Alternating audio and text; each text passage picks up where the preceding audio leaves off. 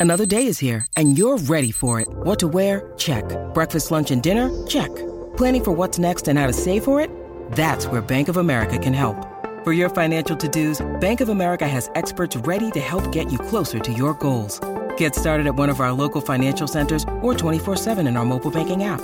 Find a location near you at bankofamerica.com slash talk to us. What would you like the power to do? Mobile banking requires downloading the app and is only available for select devices. Message and data rates may apply. Bank of America and a member FDIC. NFL training camp is live. We're getting already first couple days inundated with news, quotes, PUP list, injuries, all sorts of chaos. And we got a lot of time. We got another month and a half to dive into all the chaos from NFL training camp. But first, before we get really in the weeds of the NFL offseason and best ball draft season, we are going to dive into our pre-season best ball award winners. You're familiar with preseason awards across all sports, and of course, postseason awards MVP, comeback player, coach of the year, and a couple other little wrinkles that we're going to throw in there specific to best ball. But the players that fit some of these awards that either we want to draft, maybe we don't want to draft for the 2023 best ball season. Myself, Rob Coakley. So we're going to get into right now. Let's do it.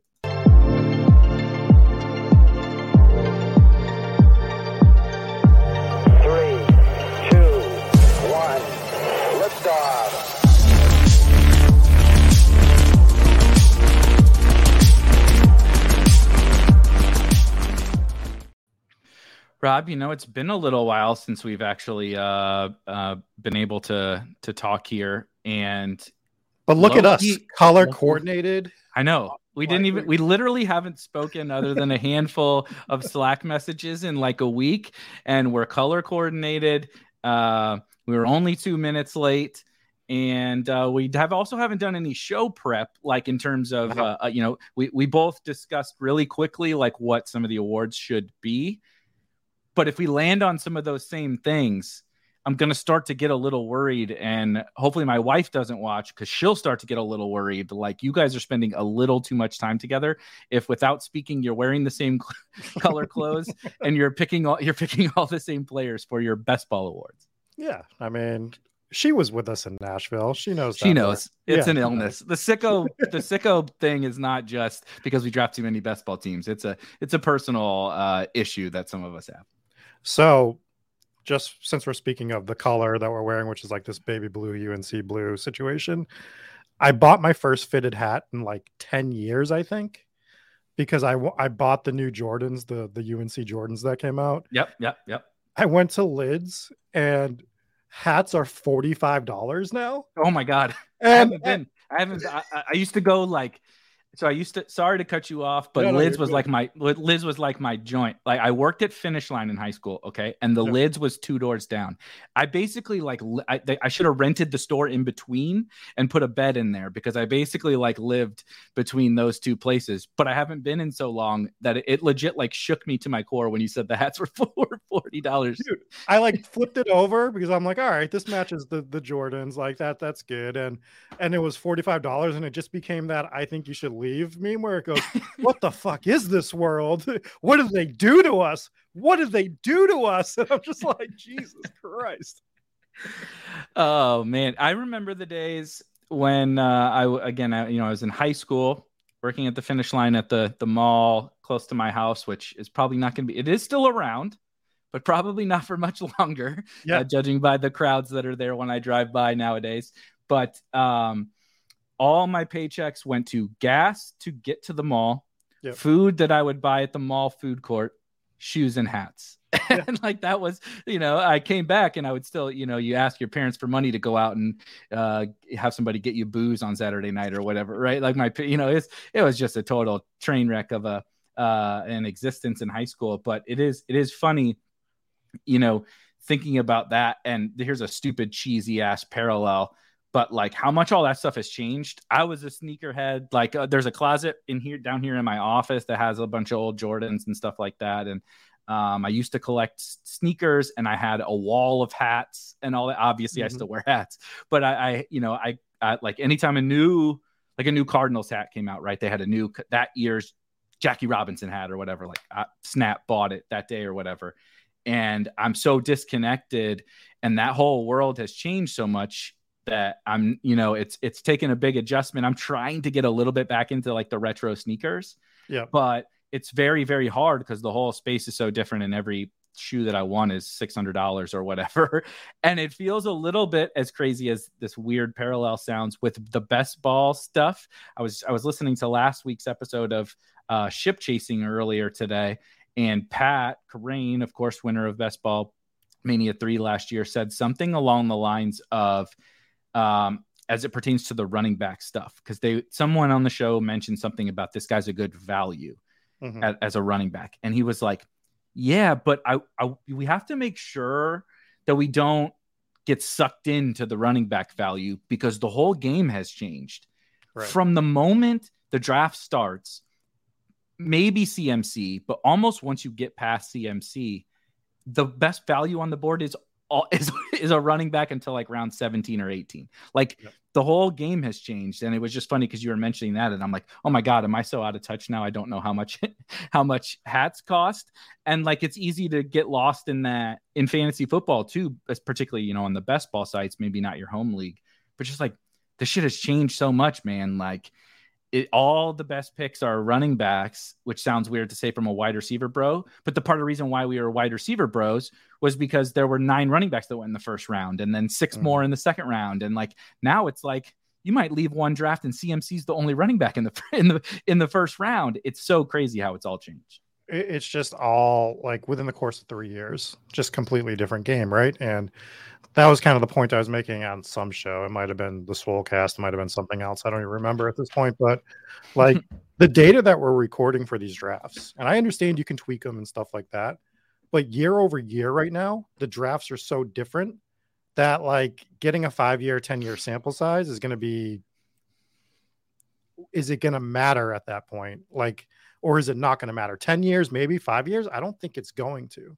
Right. Like, so, so to your point, everything is constantly changing. Josh is telling us in the chat that there are limited hats that are seventy dollars plus, and he just show me the hat. Show me this fucking hat. show me a seventy dollar hat, dude. Everyone knows I, I I catch grief every once in a while. Like, does Erik ever not wear a hat? You know, because I literally mm. every show I, ha- I have a hat on or whatever. I like hats, okay, and uh it, it's just part of my part of my uh, uh one of my many flaws i'm always wearing a hat I'm not spending seventy dollars on a hat. I got a whole closet full of fucking hats. Yeah. I, I none of them were even close to seventy dollars. That's a, that is that's absurd. That's absolutely absurd. And th- and this is coming from a person who's online shopping for old school Penny Hardaway sneakers that are like seven hundred dollars, which I know you know are, is such an obscure thing that nobody cares about except me. But that I a hat is a little bit different. Like I don't yeah. think I, I I don't think I don't know. Josh, you'll have to tell us. I don't feel like the shoes are like legitimately an investment now. Like there's only so many of those pennies that were made. You know, uh, like look at what happened. I'm not trying to. This is going to be really morbid, but you know, like if you bought Kobe stuff, right? If you bought, if you buy LeBron stuff now before he retires, if you buy all like it, it, this is an appreciating asset. so, uh, I, I, don't know that hats are, but some, Josh would have to tell me if I'm wrong about that. I just want to show you something since we're on this topic. So this right here, this is my very first pair of sneakers, the original Air Jordan ones. Yep, Jordan ones. Yep. When I was a baby, like my first pair of sneakers. Do you know what like this condition is selling for for this still a shit ton? Yeah, I could sell these. I think for two grand right now. Mm-hmm. I mean, I never will, but like I could sell these like for two grand. It's just crazy. I got my Jordans that I wore. So um, full disclosure, I'm 34, right? So it's been we're approaching 20 years since I've been in high school. I have my Jordans. I always wore Jordans. You know, I we went to school back in the day where basketball teams bought team shoes. You had the sales rep from the local sporting goods store that came to your school, presented your team with the, you know, the catalog of all the different shoes that you could buy and you picked out team shoes. We were rebels and we're like we're not doing like like we you could buy team shoes but you know, me and some of the other guys were sneaker guys, and we would buy our own Jordan. We we were I, I was a Jordan guy, mm-hmm. um, and we would buy Jordans. And so I right over here, to, you know, almost twenty year old Jordans that I wore playing basketball as a 16, 17, 18 year old or whatever. And same thing, I've looked up like they're in shit condition, right? Because I, I played basketball in them for a year. Right. Uh, and same thing, you know, uh, hundreds, not not two grand for those because those are really uh, really niche and hard to find in particular. But hundreds and hundreds of dollars for these. I mean, they look like shit. No one's ever going to wear them, but people, there's only so many of them out there. You know what I mean? Like nobody has them. Um, and so anyway, we're we're diving into one of my other uh, niche uh, hobbies and things that I'm passionate about uh, other than best ball. But uh, I do find that whole collectibles are fascinating to me, like legitimately fascinating. And the shifting markets and everything like that. Like it's just uh, crazy. Speaking of collectibles, we're gonna get into these uh, these awards real quick. Yeah, whatever, Jesse. I mean, I mean, what are we doing here? Um, um, this Sunday on the Sunday Sicko Show, 10 a.m., we are giving away this replica DeSean Jackson signed Oh shit! Helmet? I want that. So it's very simple. What you have to do, you just have to go to our Discord, go to the giveaway channel, and all you have to do is leave us a five star and written review on iTunes. You click a button that's for five stars, you write, This podcast is awesome, or great podcast, and you're all set to go. And we are also going to be giving away an authentic Kurt Warner Arizona Cardinals helmet in the middle Oh. of Cardinals. August. But I'd what take- I have. I would take it. I would take it if I was the Ram- if it was a Rams.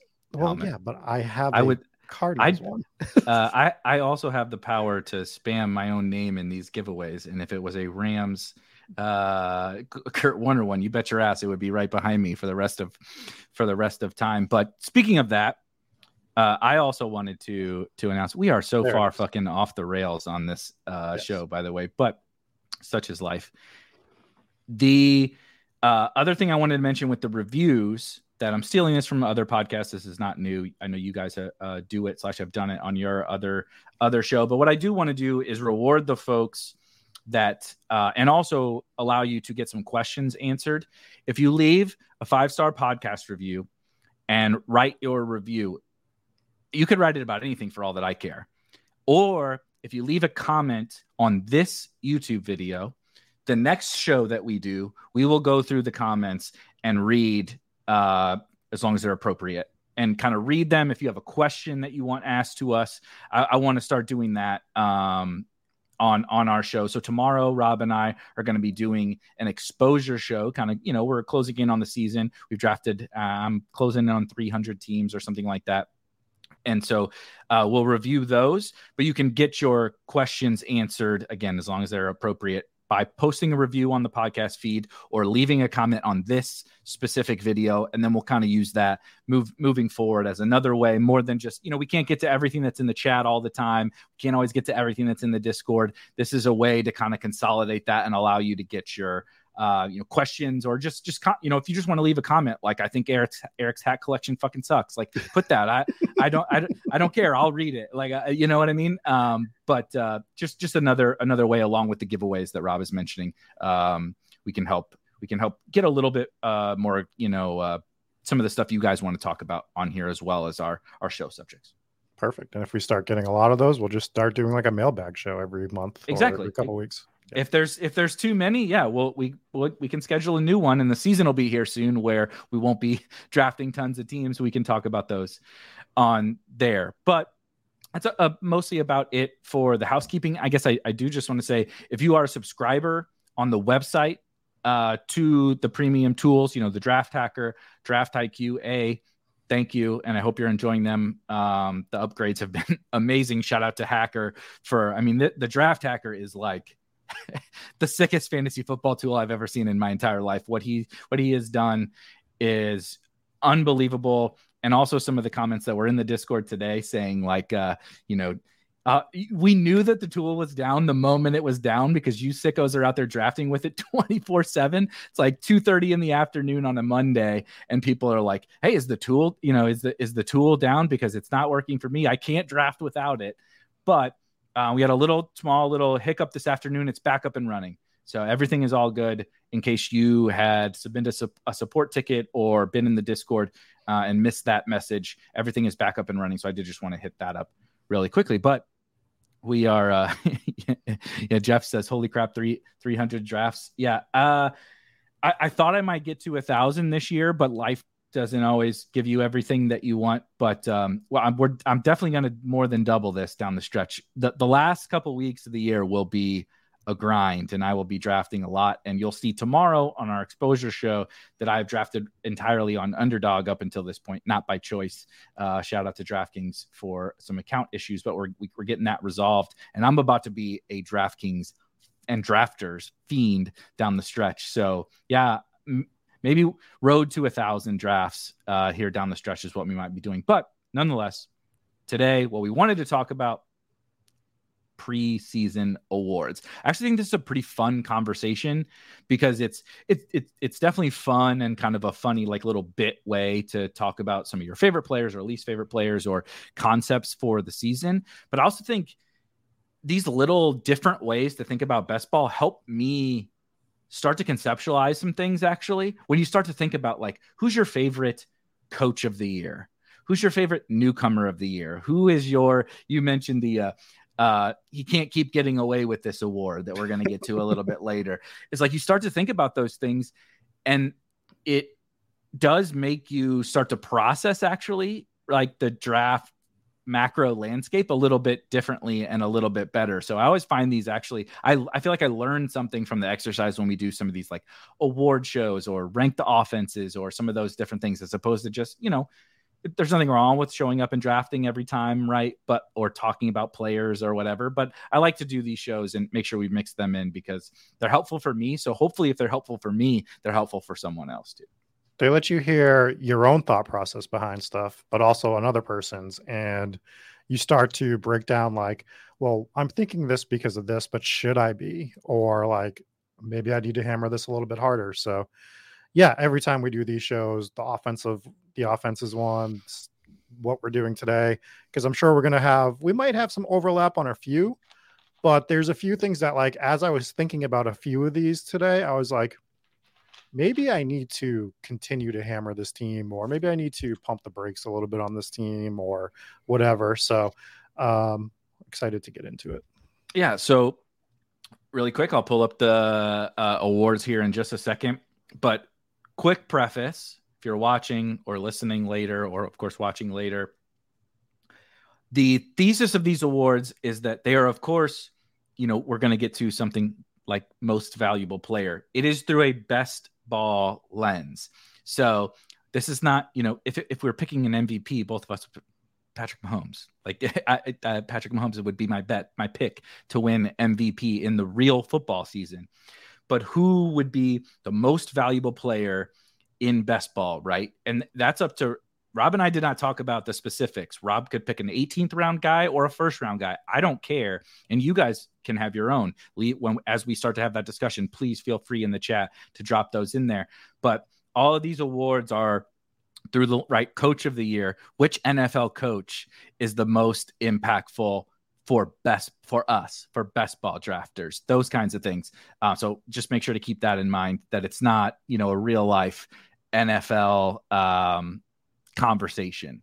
And so, very first, I'm sharing my screen here. The very first award that we're just going to hop hop right into, I got them in a totally random order, is comeback player of the year.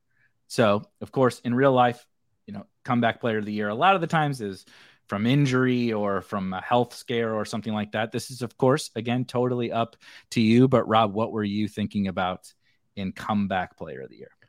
I was trying to figure out how I wanted to address this in a best ball lens type of deal. And I think the obvious one is like Breece Hall is probably going to be the quote unquote comeback player of the year, right? Like if you were going to put money on it, I would probably put money on Breece Hall with the ACL injury and all that stuff. And maybe that's your pick. I'm going to go a little off script here. And it's a guy that wasn't injured last year. The team actually threw the ball a ton, but he wasn't what we think of when we think of this player. And I think he's going to have, weirdly, like a bounce back year just based on volume. I'm going to go with Chris Godwin. of the Buccaneers Ooh. because there's there's no if ands or buts about it. We're pretty sure the Buccaneers are going to be terrible. I don't think this is going to turn into a Seahawks situation from last year. But I think just volume wise and what Chris Godwin can do on the field, especially in PPR sites, more so than like underdog. So on your drafters, on your DraftKings, I think Chris Godwin can be that guy that can be a solid, like if, depending on how you structure and draft your team. I think he's going to be like a really solid wide receiver three or four, in some cases, a wide receiver five, if you're just like really hammering the wide receiver yep. position. So I think he's going to bounce back and produce more than he did last year. So I'm going to go with Chris Godwin for that one. He's certainly going to be healthier. I was listening to uh, Stealing Bananas, which of course is uh, RotoViz podcast with Shawn Siegele and Ben Gretch, two of the best minds mm-hmm. out there. I love listening to them talk through things. And uh, Ben said something.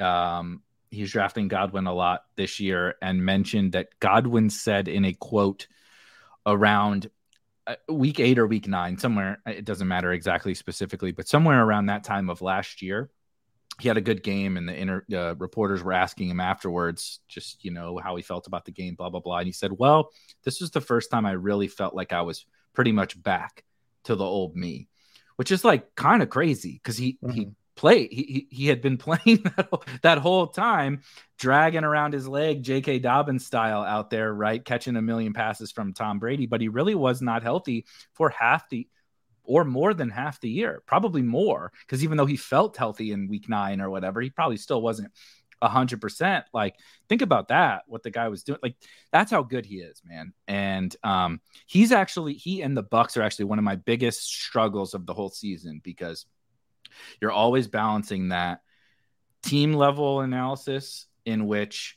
I think, like you said, some people might fall into the trap of, oh, this is the Seahawks of last year.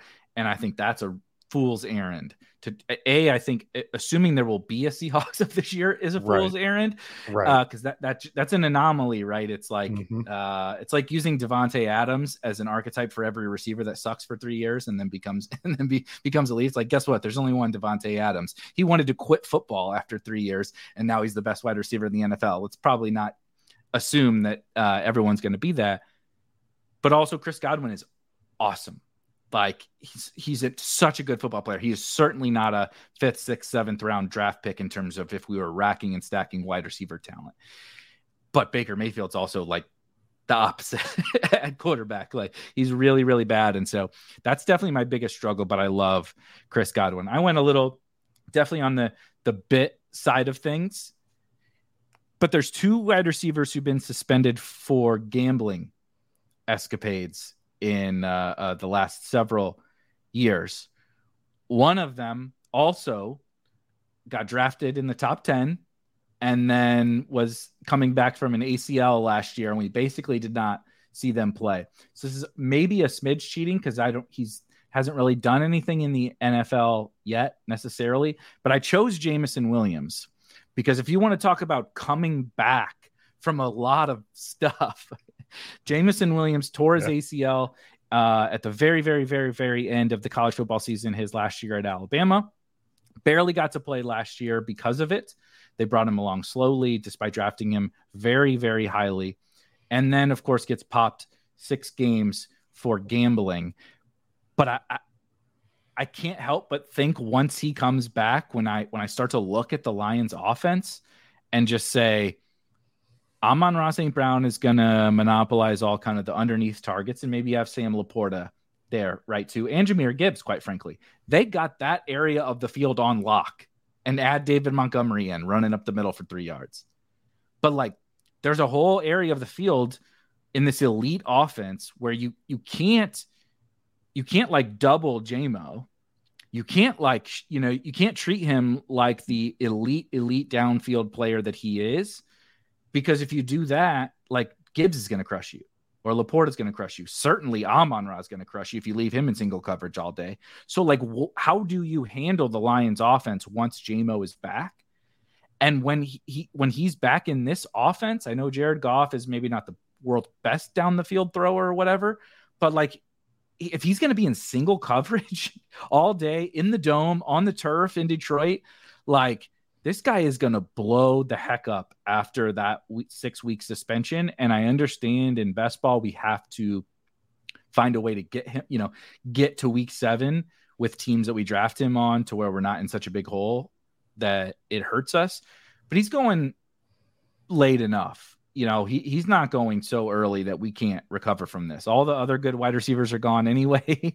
you know, like it, it's totally fine. I, I feel like he's going to come back and people are going to remember why he was such an elite prospect and such a high draft pick and why the Lions offense is so awesome. I mean, you combine all Amon Ra, Jamo, Laporta, Gibbs, Demont, you know, everybody's raving about Denzel.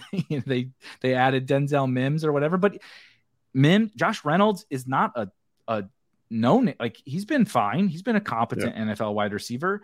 Their offense is just with a great offensive line. Jamo, I think, is just going to blow the top off of of best ball and uh, be the comeback player. What do you think about him?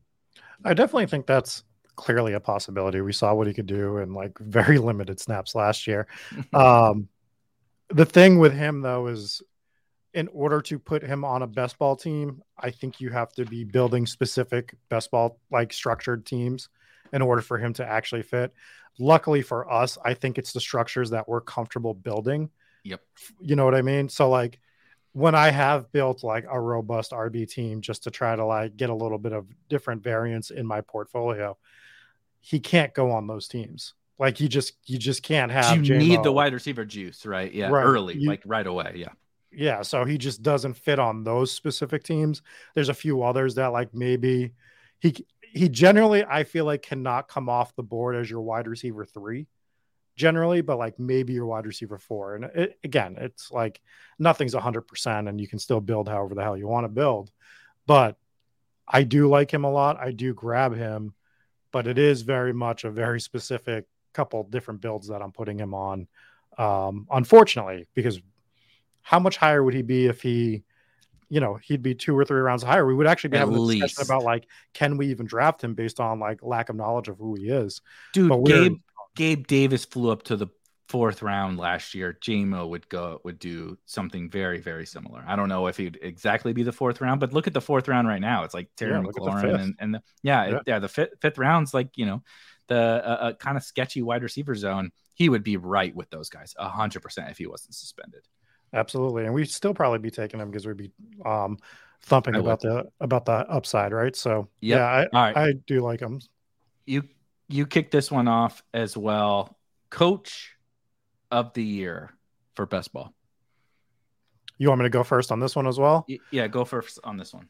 Okay, so I was a little unclear of what we were going to determine the rules for this, but I came up with two. I decided to stick with the head coach.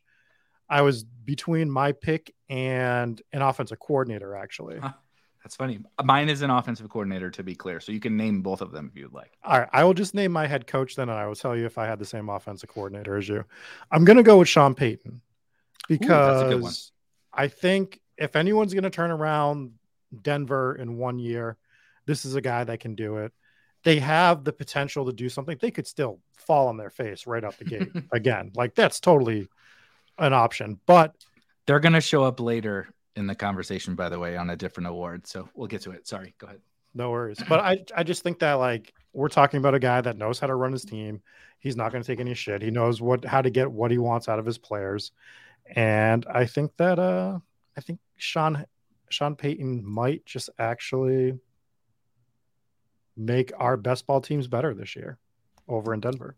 I I agree. He's a really good candidate for this because last year everybody bought the Broncos steam with Russ and the coaching Russ's play of course let them down, but the coaching is possibly the biggest factor. We're going to find out this mm-hmm. year if coaching was the biggest factor. So, um, we are going to see de- so I actually had two offensive coordinators Zane mentioned one of them who I That's had narrowed my list down to. Eric Bieniemy is definitely on a short list for this award. I totally agree. He could, if if he if he is as good as his Chiefs track record suggests, right? Is was it all Andy Reid or was he part of the reason why the Chiefs were so good from an offense? Obviously Mahomes, but was he part of the mastering their their offense? He's on that short list, but I picked another offensive coordinator, and it's Todd Monken.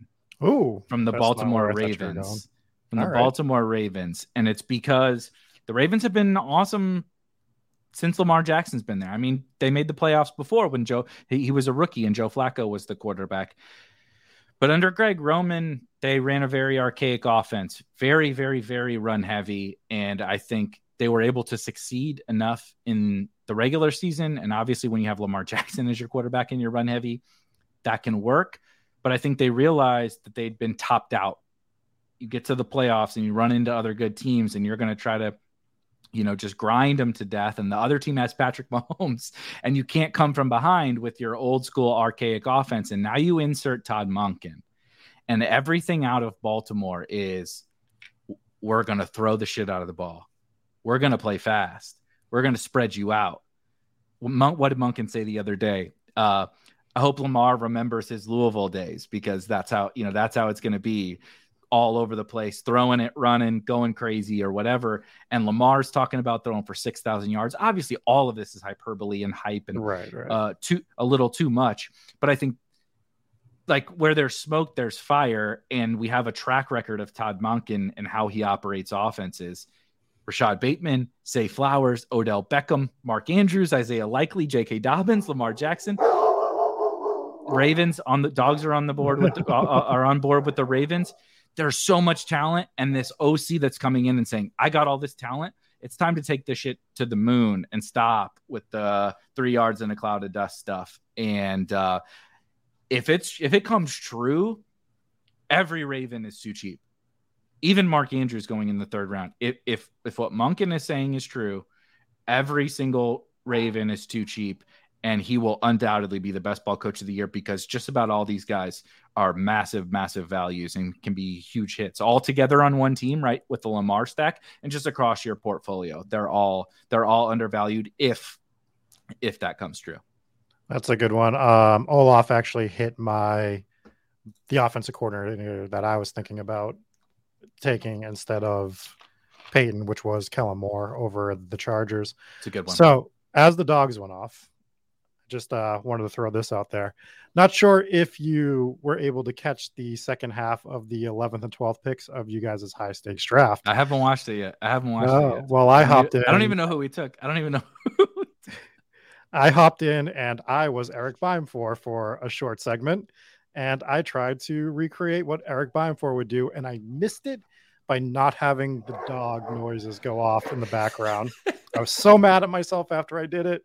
I was like, I should have played some like dog barking noises, and As I would have absolutely hear. nailed it. And, and I just see.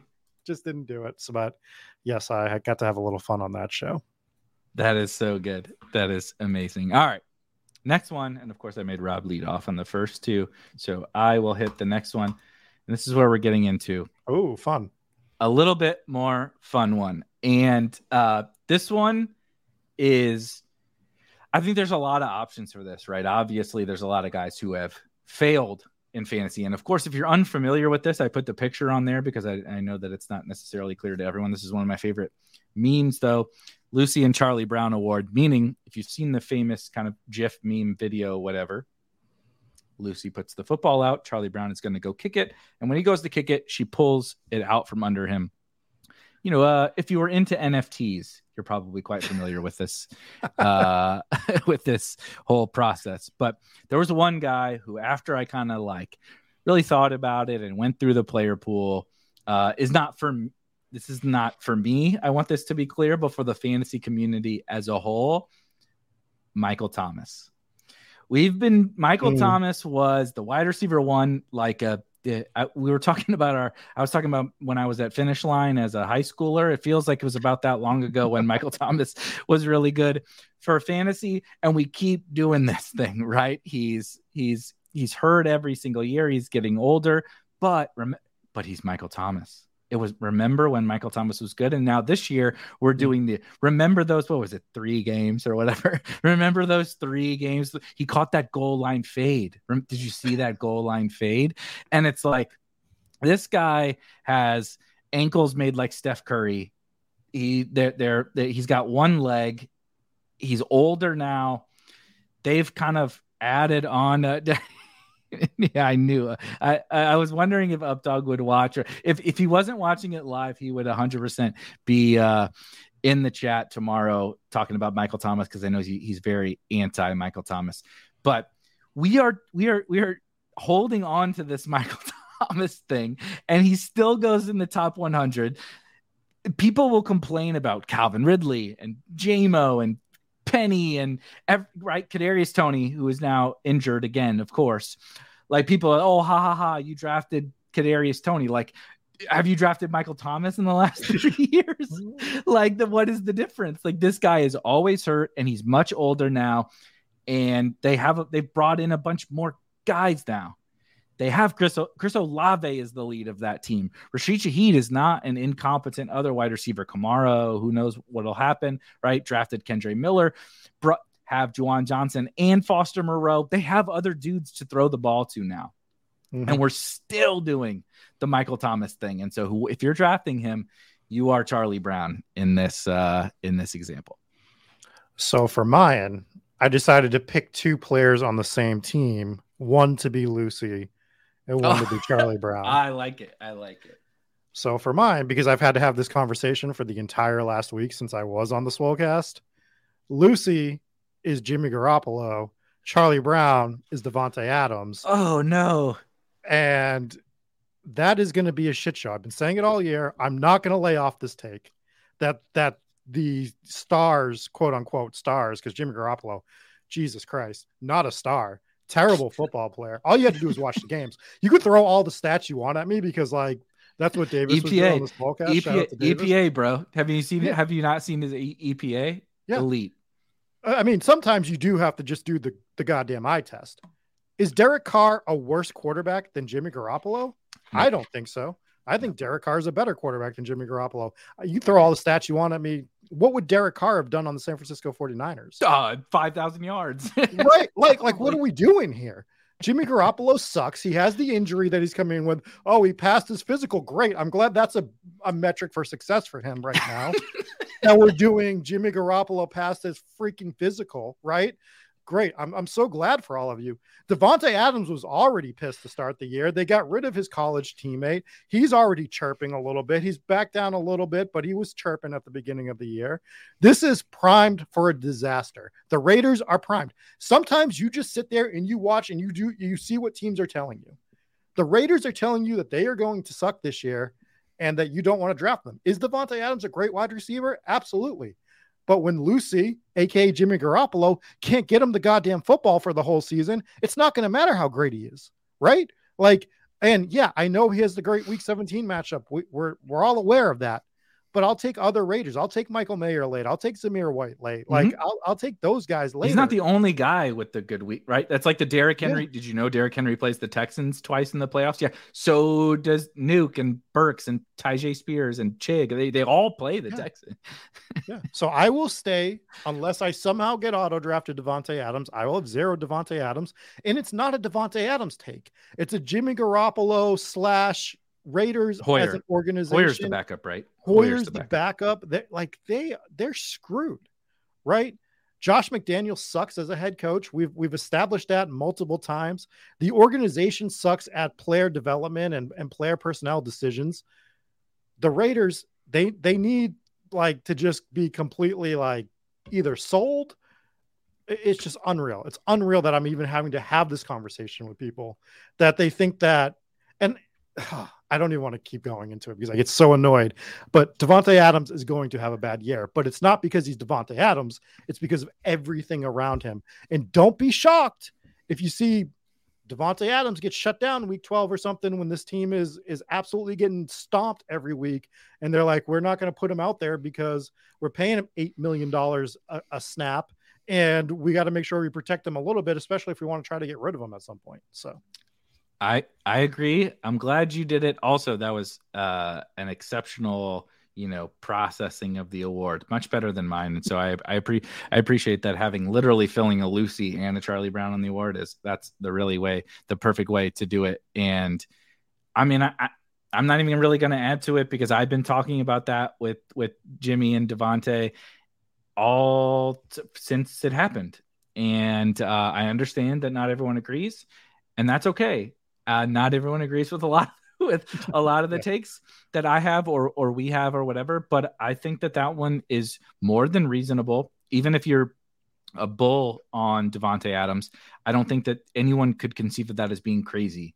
I think that it, at, even if you think Jimmy is like much much better than we do, I think you could conceptualize the the idea that he is he was a little bit of a, a, benefactor of the San Francisco system, as every quarterback that has played for San Francisco has mm-hmm. been. Uh, Brock Purdy, j- most recently, right? Nick Mullens, those guys have produced numbers in that in that offense. So you could say, okay, his numbers are a little inflated by playing for San Francisco because everyone that plays for San Francisco puts up efficient numbers. You say, but you say, okay, but I think he's still good.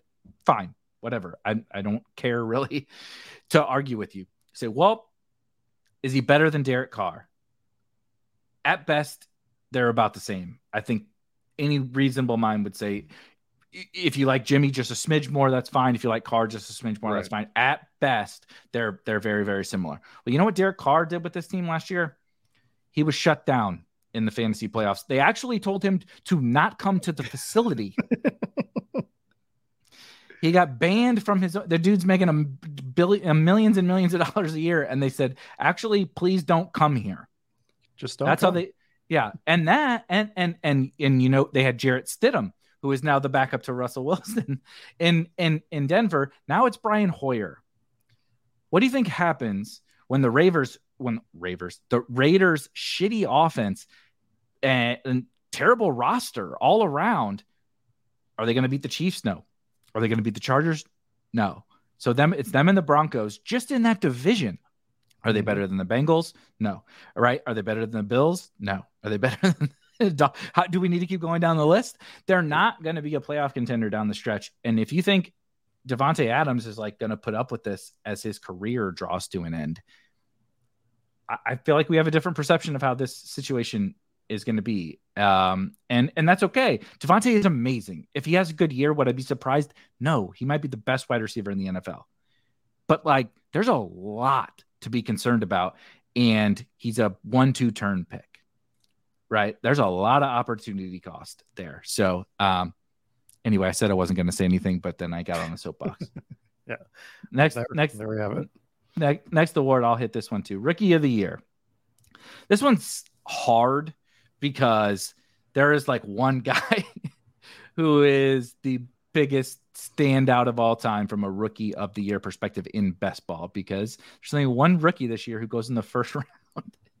and so I'm taking the easy cop out answer, and I am going to say Bijan Robinson is the rookie of the year, but I I actually don't even really want to talk about Bijan Robinson. What I want to talk about is if I were to, because he, he's going to put up the best numbers, and if he gets to the end of the year, there's going to be one rookie that has like truly absurd numbers, and it's Bijan, in my opinion. The Falcons have an insanely efficient running game. It did not matter who was there. Marcus Mariota was terrible at quarterback. I don't care if you think Ridder sucks because guess what? Marcus Mariota also sucked. And the running game was efficient as hell. And the running game was efficient with Tyler Allgeier, who played linebacker in college, not running back. Uh, CPAT, who's like 34 or whatever, and Caleb Huntley, who is not an NFL caliber running back. They were efficient no matter who they handed the ball to. That's Arthur Smith Arthur Smith's game, that's what he does. He creates an efficient running game. We've also seen, fun fact, Derrick Henry become less efficient since Arthur Smith left. Uh, something no one ever talks about. But if we, I, that's like the easy cop out answer. Who I think could be like kind of the most impactful rookie when we start to consider ADP. I'm going super, super crazy with this one, but it's Jalin Hyatt. Ooh. for the New York Giants. So I understand all the flaws with Jalin Hyatt. Let's get that out of the way first. Third round pick comes from a very unique offense at Tennessee that they he, he didn't run a lot of like pro style routes. He's much of a much more of a downfield burner out of the slot. It's not kind of something that the NFL really does. They don't they don't run this. ten, You know, and Tennessee also runs a very weird system where like the outside guys line up line up really really wide, and it's just it's not a great fit. So I understand every concern with Jalin Hyatt, but he has now fallen to like you can get him in one of the last rounds of best ball drafts. He did win the Biletnikoff. like he, he was the wide receiver of the year in college in the SEC, right? That's Alabama, that's Georgia, that's that that's that's big time football. And I feel like we're just like writing that off now. And if he hits, right, how many Biletnikoff winners land in a spot like the Giants, where the best wide receiver on the Giants is Isaiah Hodgins, Darius Slayton, right? Parris Campbell. Like, what really is the competition? Who did they just sign? Because I laughed. I died laughing when I saw who it was. Did they sign another? They signed another wide slot receiver? wide receiver. Of course they did. Oh, it was Cole Beasley. They signed Cole Cole Beasley. Beasley. Adam. So when they when they go do wide receiver um, drills, there's like three dudes on the outside, and then the six guys go line up in the slot, right? Wan'Dale yeah. and Crowder and Beasley, all the Parris Campbell, they all go line up in the slot, right? They spoiler, they can't all play. Yeah. Hyatt is more talented than their other outside wide receivers. Do I do I and I know he played in the slot at Tennessee, but like, do I believe that he can get on the field with his skill set over time? Absolutely. And if he hits, it's not about do I think he'll hit? I don't know. Like it's a very weird kind of situation. But if he hits, oh my God. Yeah, this is such a good one. Hacker said Devonta Smith. Devonta Smith won the Heisman. Devonta Smith not only won the Biletnikoff, he won the Heisman. And everybody's like, mm, he's like 165 pounds. Can he really do it? Spoiler alert, now he's a second round pick in fantasy. If you can play, you can play. I don't know if Jalin Hyatt will hit, if he hits, we're talking about laughing all offseason about the fact that people let him fall to the 17th round. God, I thought I was going to have like a unique pick here, like a and, and I was like, good, because you came out with the Bijan stuff, and I was like, of course, Bijan's the first name you think of. I didn't want to sound list. too crazy. I didn't want to sound too crazy, just kicking it off with Jalin Hyatt. I had to like lead into you it. Ease yourself into it. Um, I'm gonna go with Quentin Johnston because of the stuff we talked about with Kellen Moore, I think this offense is going to be more explosive. But I also think that you have a lot of outs for him to be on the field even more. He, they, the reports are that he's already won the the wide receiver three spot, which is not shocking at all, right? Like we're not shocked by the competition for the wide receiver three. But Keenan Allen, Mike Williams, both older. Mike, talk about a guy that can't stay on the field. Mike Williams cannot stay on the football field to save his yeah. life. So I think there's going to be a ton of opportunity for Quentin Johnston. I think he could be one of those rookies that you were like, oh, where we were getting him was a beautiful place. It was easy to double stack Herbert with him and Ekeler or whatever you wanted to do. And they're one of the most explosive offenses in the NFL this year. So I'm just going to roll with Quentin Johnston based on ADP and everything. But obviously, the answer is Bijan Robinson. Yeah, the answer is definitely Bijan. Shout out to Dustin who said, All right, I'm going to have 100, 100% high. Don't do that. Please, God, don't do that. But um, I do think those are the kinds of guys um, similar to like how Kadarius Toney just goes, you know, just just got hurt. That is really wide range of outcomes. The difference is Toney was a sixth, seventh round pick. There's a lot of opportunity cost at the Toney spot. So if you said I, I don't feel like taking that risk there, even though it's a home run swing, right? It's Joey Gallo swing. Mm-hmm. Jalin Hyatt is a Joey, Joey Gallo swing who is now in the 17th round. That's like they're all gonna miss most of the time. Like you tell me a 17th rounder that it's like, oh, this is a slam dunk. No, because they wouldn't go in the 17th round, right? If right. they if they were that, and so uh, that's what. Oh God, Updog and I are agreeing too much. That's probably a bad omen. All right, next one, the usable weak king. So quick uh, preface on this one, a little bit straightforward, but a, guy who is not necessarily going to be a bad pick when you look back at the end of the year and his fantasy stats, his actual stats.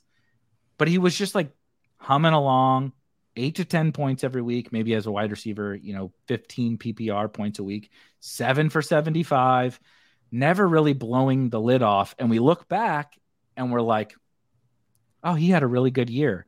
But for best ball, did he? Like, did he have a good did he have a good year? Kind of a, a little bit of an overrated type guy. What do you got for this one?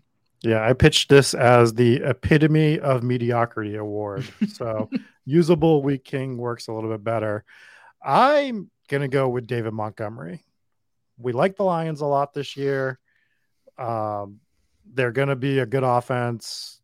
David Montgomery just feels like he's gonna come in He's going to have weeks where he rushes for 90 yards and no touchdowns. He's going to have weeks where he rushes for 20 yards and a touchdown.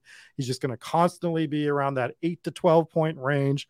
I don't really think he's going to get many spike weeks. I don't think he's going to have the opportunity for a quote unquote spike week, really, unless it becomes, uh, you know, they get on the one yard line three times in a, in a game or something like that. Two years in a row. Yeah. Two like they have to keep doing that over and over again. So I, I think that he's going to be just enough of a nuisance that the Jahmyr Gibbs stuff is gonna is gonna hurt a little bit, especially on a site like Underdog, right?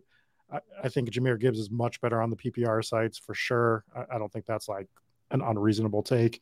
No, but I think Montgomery is going to hurt Gibbs on Underdog specifically, and I think you're just going to sit there and he's going to be the guy. He's going to be the usable weak king where he either you have him on your team and he just misses you getting into that second spot, or you're trying to overtake the guy in the second spot, and this guy is just getting enough points, just enough from David Montgomery to keep you at bay, and you miss the playoffs, and you're just sitting there, God damn it, I lost both ways on this. How? So that's, that's a, That's a really good uh, way to frame it. Um, I I also went with a running back. I went with the a running back who has definitely not been a usable week type guy over the course of his career, but I think he's going in the running back dead zone. And I think we're we're drafting him a little bit too high for some of the wrong reasons. And mine was Aaron Jones. Mm. And my thought process is Aaron Jones has been a fantasy star because of spike week and non elite running back usage but he was attached to Aaron Rodgers. Mm-hmm. And then the team drafted AJ Dillon in the second round. And it was it's let's just call it a 50-50 split. Sometimes it's 60-40 Jones, sometimes it's 60-40 Dillon, yeah. but let's call it a 50-50 split. Now we're still taking him right in the heart of the running back dead zone.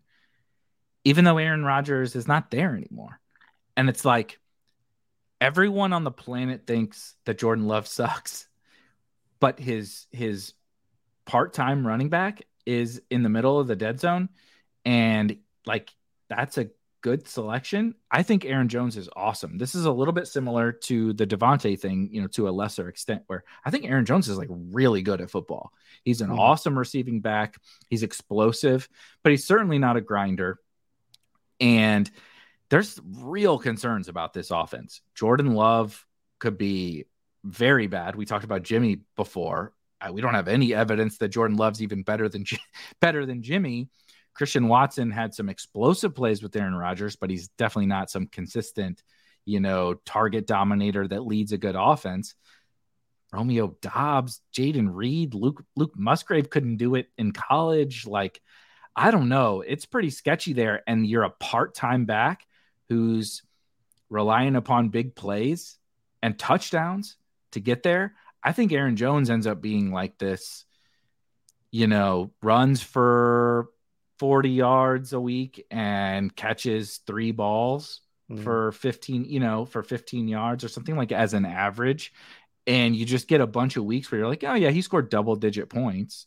And the end of the year, you look back like, oh, he scored 11 points a game. That's not that bad. And you're like, actually, but he just like always scored eight to 15 points. And do you really care about that? Um, a little bit of a Packers take, a little bit of a he's getting older, a little bit of AJ Dillon.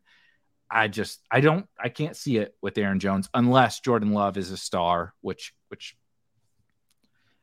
I'll go I'll, I'll hold that L proudly, just like the just like the Jimmy the Jimmy take. I'll hold that that L. Next one, most real, improved. Real quick, because I just want to hit on Aaron Jones real quick. I think everything you said is correct for for like the player evaluation what I think is hard is that I think he is the epitome of like the dead zone is not the dead zone anymore. It is not yeah. what it used to be.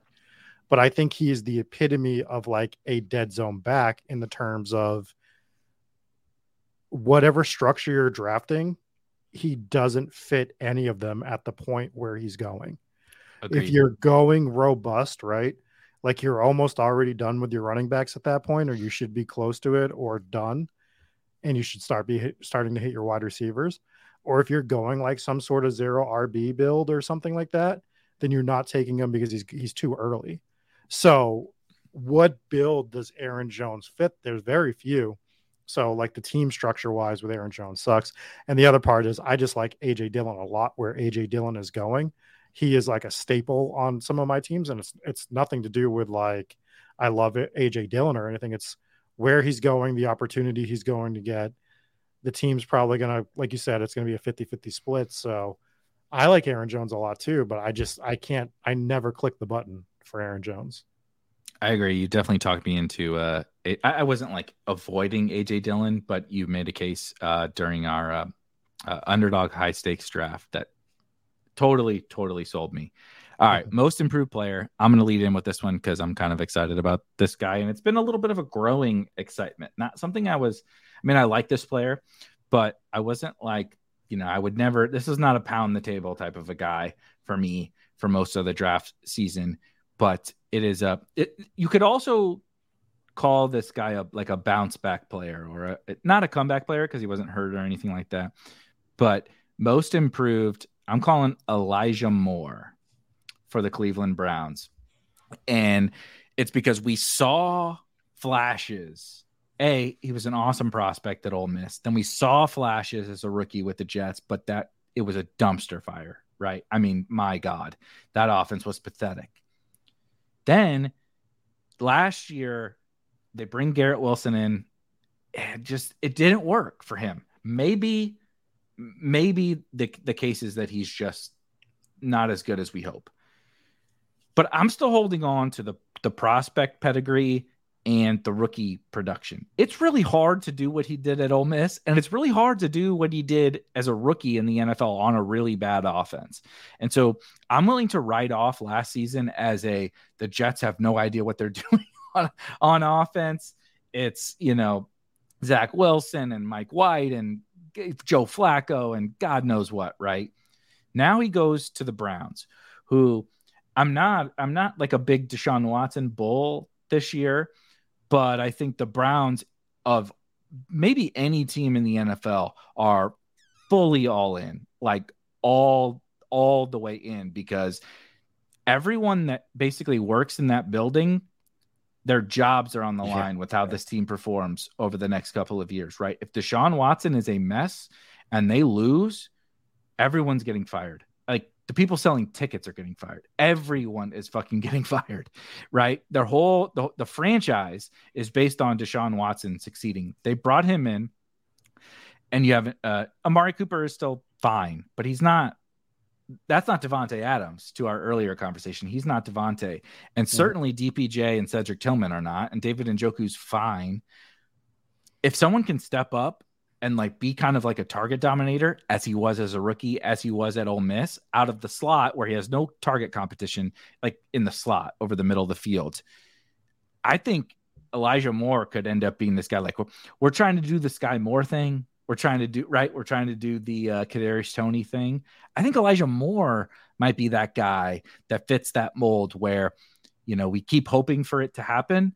And I, I, I think it might happen this year where he just he, he could lead them in everything receiving.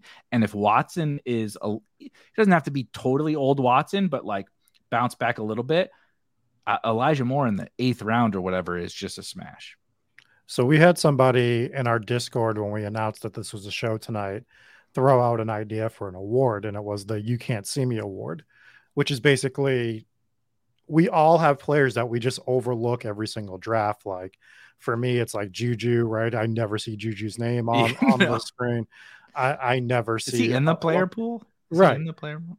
But Elijah Moore had been that guy for me, just based on the players going around him and everything like that. I still don't know what I want to do with him. I'm still not really drafting him a ton, but I did do a stream with Daigle and Gretch and Kyle Dvorchak, and we kind of talked about Elijah Moore briefly. And just like a brief conversation sometimes can make you go, oh, maybe I should be on this guy a little bit more. So I maybe I haven't been on him more, but I've at least started the thought process that like maybe I should start to add some Elijah Moore to my player portfolio.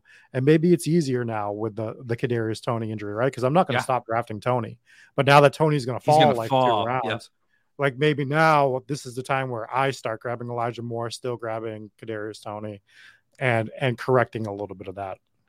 I like it. Great bring back, by the way, for Garrett Wilson. You know, Breece, yeah. Week 17 yeah. type stuff. I like him a lot.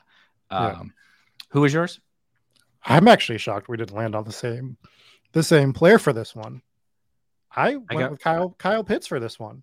I, like this this has I to only be Kyle put, Pitts here. I I put the very first player I put down was Kyle Pitts, and I said this is this is too like too on brand. Too, too, too on. It was like everybody, every the whole chat when it was a whatever comeback player, they were like, "Oh, this is Gabe Davis," and I'm like, "Yeah." I, I of course wrote down Gabe Davis, but I was like, "That's everybody knows that that's what I'm going to say." Like Kyle Pitts, Gabe Davis. So I, I went to Elijah Moore, but uh, I totally agree with this take. You're allowed to do some of your like get some of the on brand stuff here, but I get sick of, of talking about the same players. Okay, I want to talk about somebody new every once in a while. It, it's Kyle Pitts. It has to be Kyle Pitts, or we're just dusting off Kyle Pitts at this point, right? It's year three. This is the quote unquote tight end year, where we're getting, you know, not a better quarterback, but we have Arthur Smith there, who's kind of anchoring it a little bit better. We do have Drake London there. We brought in Bijan Robinson to take some weight off, like yada yada yada. All of that doesn't matter. Like this has to be the Kyle Pitts year. Like that's what it comes down to. Like throw your analysis out. It's either this is the year, Kyle, or we're dusting you off. I'm dusting you off like completely. Now you're a six round pick, usually works out perfectly for some of the builds we're doing. It's now or never. It's it's literally now or never for Kyle Pitts. So he has to be the most improved, or I'm done with him completely. Yeah. I would only caveat I would say is if Ridder is is just as bad or somehow worse than Mariota, where we get the same highlight montage going right. into next year, where you know he's what that's that that's one thing that to your point about him being the most improved player is that he doesn't actually have to even get better to be the best most to, to be the most improved best ball player because that dude was open all the time yeah. last year marcus mariota was just horrible and so if Ridder can just be better than that, he doesn't have to be amazing. Just like when this dude is wide open 40 yards down the field, don't airmail it 60 yards out of bounds. And so, yeah, he, I, I, I will say I think he he's he was my initial answer, but I wanted to get a little a little frisky, and I do really like Elijah Moore, by the way, for uh for most improved player. All right, I like this one. Also, this uh this meme, this GIF, whatever you want to call it, is uh, is excellent. Uh, I'm gonna kick. I'm gonna kick it to you because I got I got I got two, and I still totally can't decide between who is the he can't keep getting away with this player in best ball. Meaning, of course, this year they're gonna you know do the things that no one is projecting uh, outperform expectations, or I guess technically it could be the opposite, but I viewed it as uh, outperform yeah. expectations. Same. And I had two guys as well. Uh, the first one was a running back in Arizona, which is James Conner. Oh, interesting. Because I'm because I keep fading James Conner year after year, and I keep eating shit because of it, and I'm so sick of it, and I'm sick of James Conner, and I just hope he retires and has a great life, but just not on the football field. right he did have cancer, so we can't be too negative about. about no, I want him to have a great life. Have have have a field day, just not on the football field. Do whatever. love you. Just stop else. scoring fantasy yeah, points, just please. Stop scoring fantasy points. Get out of here. But the guy I'm going to go with, I'm going to stick with the Atlanta Falcons. And the ultimate, he can't keep getting away with this. The one that makes my blood boil every time he scored a touchdown last year because he's done it for like I think the past 17 years, and I just keep not drafting him is Cordarrelle Patterson. You can't keep getting. He's hundred years old. What are we That's doing? How is he still scoring a million fantasy points every year? And I keep going. Nope. They they drafted Tyler Allgeier. They're not going to play him as much. He's not going to get on the field. Or this player or player X or this XYZ. And he still gets on the field. He still scores 103 touchdowns every single season.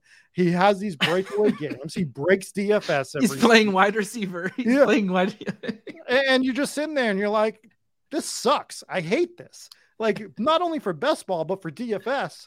Cordarrelle Patterson comes in there and just ruins everything like four or five times a year. And you're like, he's never in my player pool for either. And he does this and he's literally, I think, 34 years old this year. Yeah, he is. Something. Yeah. And it's just he's, like, dude, cut the he's shit. My age. He's my cut age. He's my dunking on NFL players. Oh, I can barely get out of bed. I can barely get out of bed in the morning. God damn it. Just stop. Just again, go have a great life. Just don't do it on the football field. So I'm still not drafting him again this year. I'll probably eat eat crow again, but yeah, get out of here, Cordarrelle Patterson. He will be weird. We always talk about the last round guy you needed. He will be the guy again for the third year in a row or whatever it is. Uh, and we will be all pissed off because it's like shocker, this really talented football player just kept doing really talented things again this year. Yeah. And uh, and then I'm insert not, not, the video of Bret Hart destroying the computer at ringside for me because that's what I'll be doing. I'm also not going to draft him, but um, he is not my. He can't get keep getting away with this. I put two running backs on here because I absolutely could not decide between them, and it's only because of the most recent news we've gotten on one of them. So I'm gonna start with the other guy. it's not. He didn't like. It's not like he was doing anything crazy two years ago, but last year we ref you we referenced uh, David Montgomery in your usable week king and Jamaal Williams uh, yeah. last year was maybe the single flukiest season I've ever seen in in fantasy in my entire life. If Amon Ross St. Brown gets tackled at the one yard line one more time, like I I'll lose it but Amon Ra's going to lose it because he's probably got touchdown incentives or whatever. And Jamaal Williams keeps getting all those touchdowns because every Lions wide receiver is allergic to the goal line. They fall yeah. down at the one every single time. And I just have this horrible feeling in the pit of my stomach that Kamara is going to get suspended and Kendre is like not going to be healthy to start the year and everybody's loving the Taysom hype, right? Taysom has already risen up like 30 picks in ADP, and because we because he's a tight end, we can tell ourselves this story about Taysom. And I just it's gonna be Jamaal Williams. It's yeah. the Saint because uh, I like the Saints. I've made this known a lot of times. The Saints have the best schedule in the NFL. Derek Carr is a massive upgrade, and despite the fact that Michael Thomas only has one functioning leg, they still have a really talented offense and they're just going to score a bunch of points, and Jamaal Williams is going to keep fucking plunging in from the one yard line every goddamn week. And I'm just going to throw my phone against the wall every week playing Olave or Shaheed or whatever in DFS. Mm-hmm. And I just know that's going to happen. But I just do want to really quickly mention this is lining up to be the Josh Jacobs award. That he can't keep getting away with this only because he's holding out so he he uh, got appropriately valued or give or take appropriately valued after his awesome year last year. And then you know he doesn't get a contract and he hasn't signed his franchise tag. And he's being like real bougie about the uh the whole holdout thing. Saquon is like saying like yeah you know I, I'm I'm kind of you know not happy but we're trying to work it out. And Jacobs just like he was spotted on a flight leaving Las Vegas today. like he's just like, fuck you guys. I'm out of yeah. here, dude. Like yeah. you guys go have fun in camp. I'm about to go to Cabo or whatever. Like he, he he's like he is giving the middle finger to the Raiders, which is another issue for Davante Adams. But like this dude is gonna go chill on a beach for a month and a half and then fall four rounds in ADP. And then he's gonna come back and I'm gonna have not drafted him and he's going to do the Josh Jacobs bullshit again, like he did, like he did last year. And I will, I will be saying he can't keep, he can't keep getting away with this. That's, I felt like this is going to become the, you know, the Josh Jacobs award after after this year, if if it happens. But to your point, I, I think that uh, the Raiders have some pretty serious concerns with uh, everything that's going on there. Very last one, last award, the most valuable player. I'm very interested where you took this one because this was the hardest one. The other ones, like it, Yeah. the the subject narrows it down for you. This one is like, dude, you want to pick a 12th round guy? You want to pick a second round guy? It's very tough. So, being the host, I'm gonna I'm gonna make you you go first because I'm very curious who you pick for MVP. I also think this this really depends on your site too, because I I've Yeah, been yeah. taking a lot of time trying to figure out like If you what- wanted to differentiate, go. You you you can. Well, I, I kind of just did it for all of them because it's just the guy. I think you just had to go through the guy that you're drafting the most, right? And I, I just went with Mahomes. I know that's like my like you didn't want to do the picks that you didn't want to do. The answer is going to be Ja'Marr Chase. By the way, I am now 80 drafts into Best Ball Mania, and I have gotten the 102 twice. So my lack of Chase exposure for my like favorite player in the NFL right? He's going to go out there and fucking crush this year. And it's not that I didn't want to draft him, it's that I was incapable of drafting him. like I just wasn't allowed to. And I'm just going to have to watch every week and cry, right? Like that's what's going to happen. But I think like th- as much fun as all these other rewards are, I just sat there, I looked at my exposure. Who is the guy that correlates with all my exposures? Like I have a few guys that are a little over him, but that's because they all correlate with him. And it's Mahomes, specifically for DraftKings. I think like more than any other site, based on some of the stuff we've talked about with bonus points and all that other stuff. So, I- mean, you can make the case for a lot of different people on this one, but when you're doing this on your own, I think the easiest way to do it is you go, you look at your exposures, and that's who you need to be your MVP. So for me, this is who I need to be my MVP in best ball this year. Yep, that's kind of what I did. I went to exposures and I kind of just tried to look for themes, right? And obviously, there's a lot of late round running backs. They don't generally have a theme correlated together. And the very, very clear theme, which is unsurprising given my coach of the year, is Lamar Jackson. Mhm. And I think it, it makes a ton of sense, quarterback being the most valuable player, but it, it really is in best ball too, where um, we talked about like Jimmy Garoppolo just being a figment of the the system and the situation that he was in. He's not valuable in and of himself. He's not elevating those players around him. They're elevating him. I'm not saying that Lamar Jackson is, you know, the only reason that that the Ravens will be good, but if Lamar Jackson is great, if Lamar Jackson is MVP level Lamar Jackson, and you add in Todd Monken, and you add in Zay Flowers, and you add in Odell Beckham, right? And J.K. Dobbins another year off of the ACL. It's like if Lamar's good, the downstream effects to best ball and fantasy football are fucking insane. Like absolutely insane. J.K. Dobbins should not go in the fifth, sixth round if Lamar Jackson is MVP Lamar Jackson. Mark Right. Andrews can challenge Travis Kelce. He beat Travis Kelce for almost half the year last year.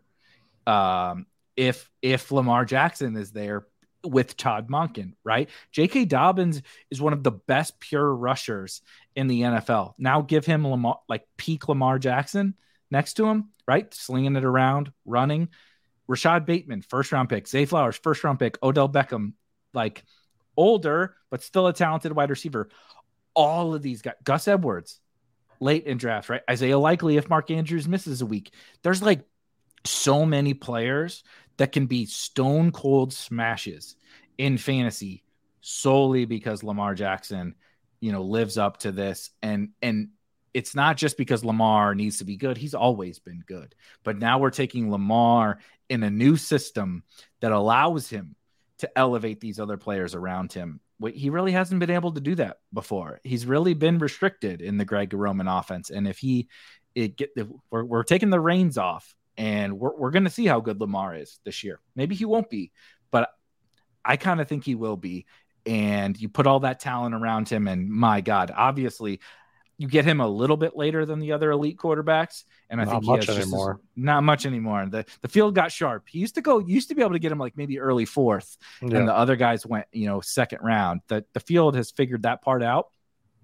But you know, Andrews two rounds after Kelce, right? All the receivers are much cheaper, and Lamar himself will be a good pick regardless. But um, pretty excited for the Ravens. Obviously, I made that known, and I think Lamar Jackson has a really good path to the MVP of best ball. Anything else that we want to hit here before we no, get out of here? Just, just to close out that last conversation, I just, I really think this is going to be. You're going to look at the playoff teams this year, and I think it's just going to be littered with elite quarterbacks between Mahomes, Hurts, Lamar. I'm going to put Herbert in that in that category mm-hmm. as well. Burrow. Burrow.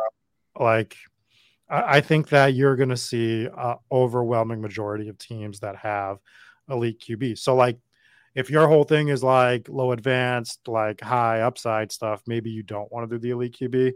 But for me, I, I'm just pounding elite quarterbacks like all the time, no matter who it is.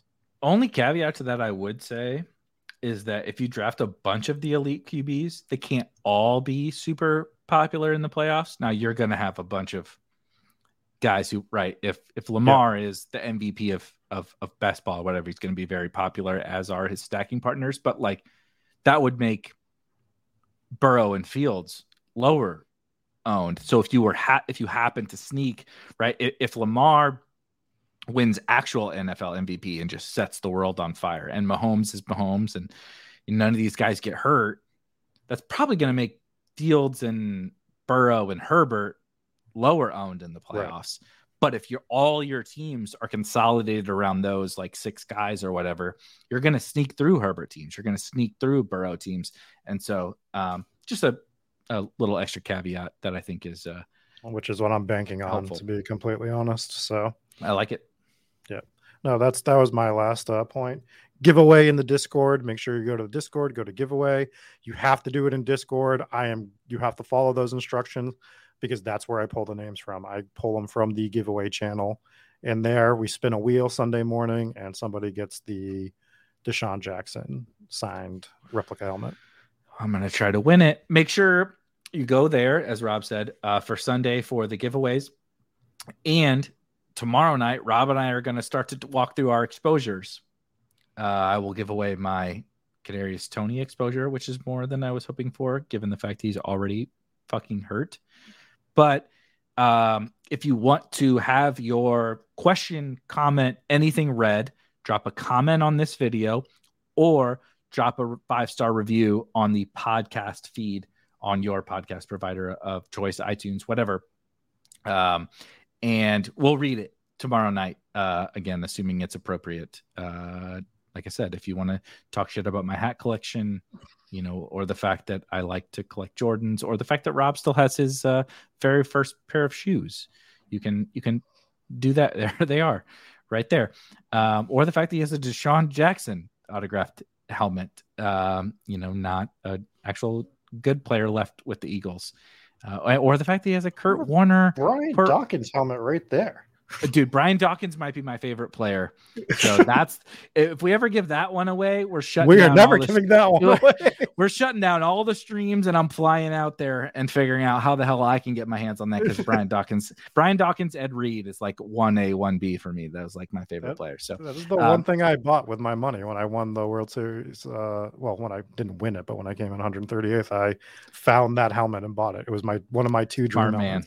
Smart yeah. man. God damn it. That smart man. But we will be back tomorrow at the same time, 7 p.m. Eastern, and we are going to walk through our exposures, player exposures, stack exposures, right? Week 17 exposures, everything so far in best ball draft season, heading into this final stretch run for the last week and a uh, week and a half, month and a half. Geez, I wish it was week and a half, honestly.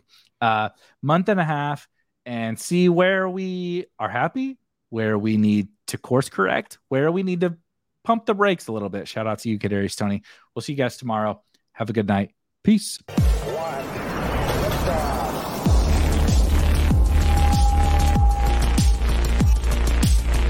Woo! Those were some spicy takes. Want to stay up to date with all of the other spicy takes we're going to have over here at Spike Week? Why don't you press that subscribe button below?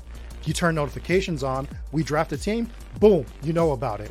We have another spicy take, boom, you know about it. You can be there. You can draft with us. You want to stay up to date. That's how you do it. All right, we'll catch you later next time here at Spike Week.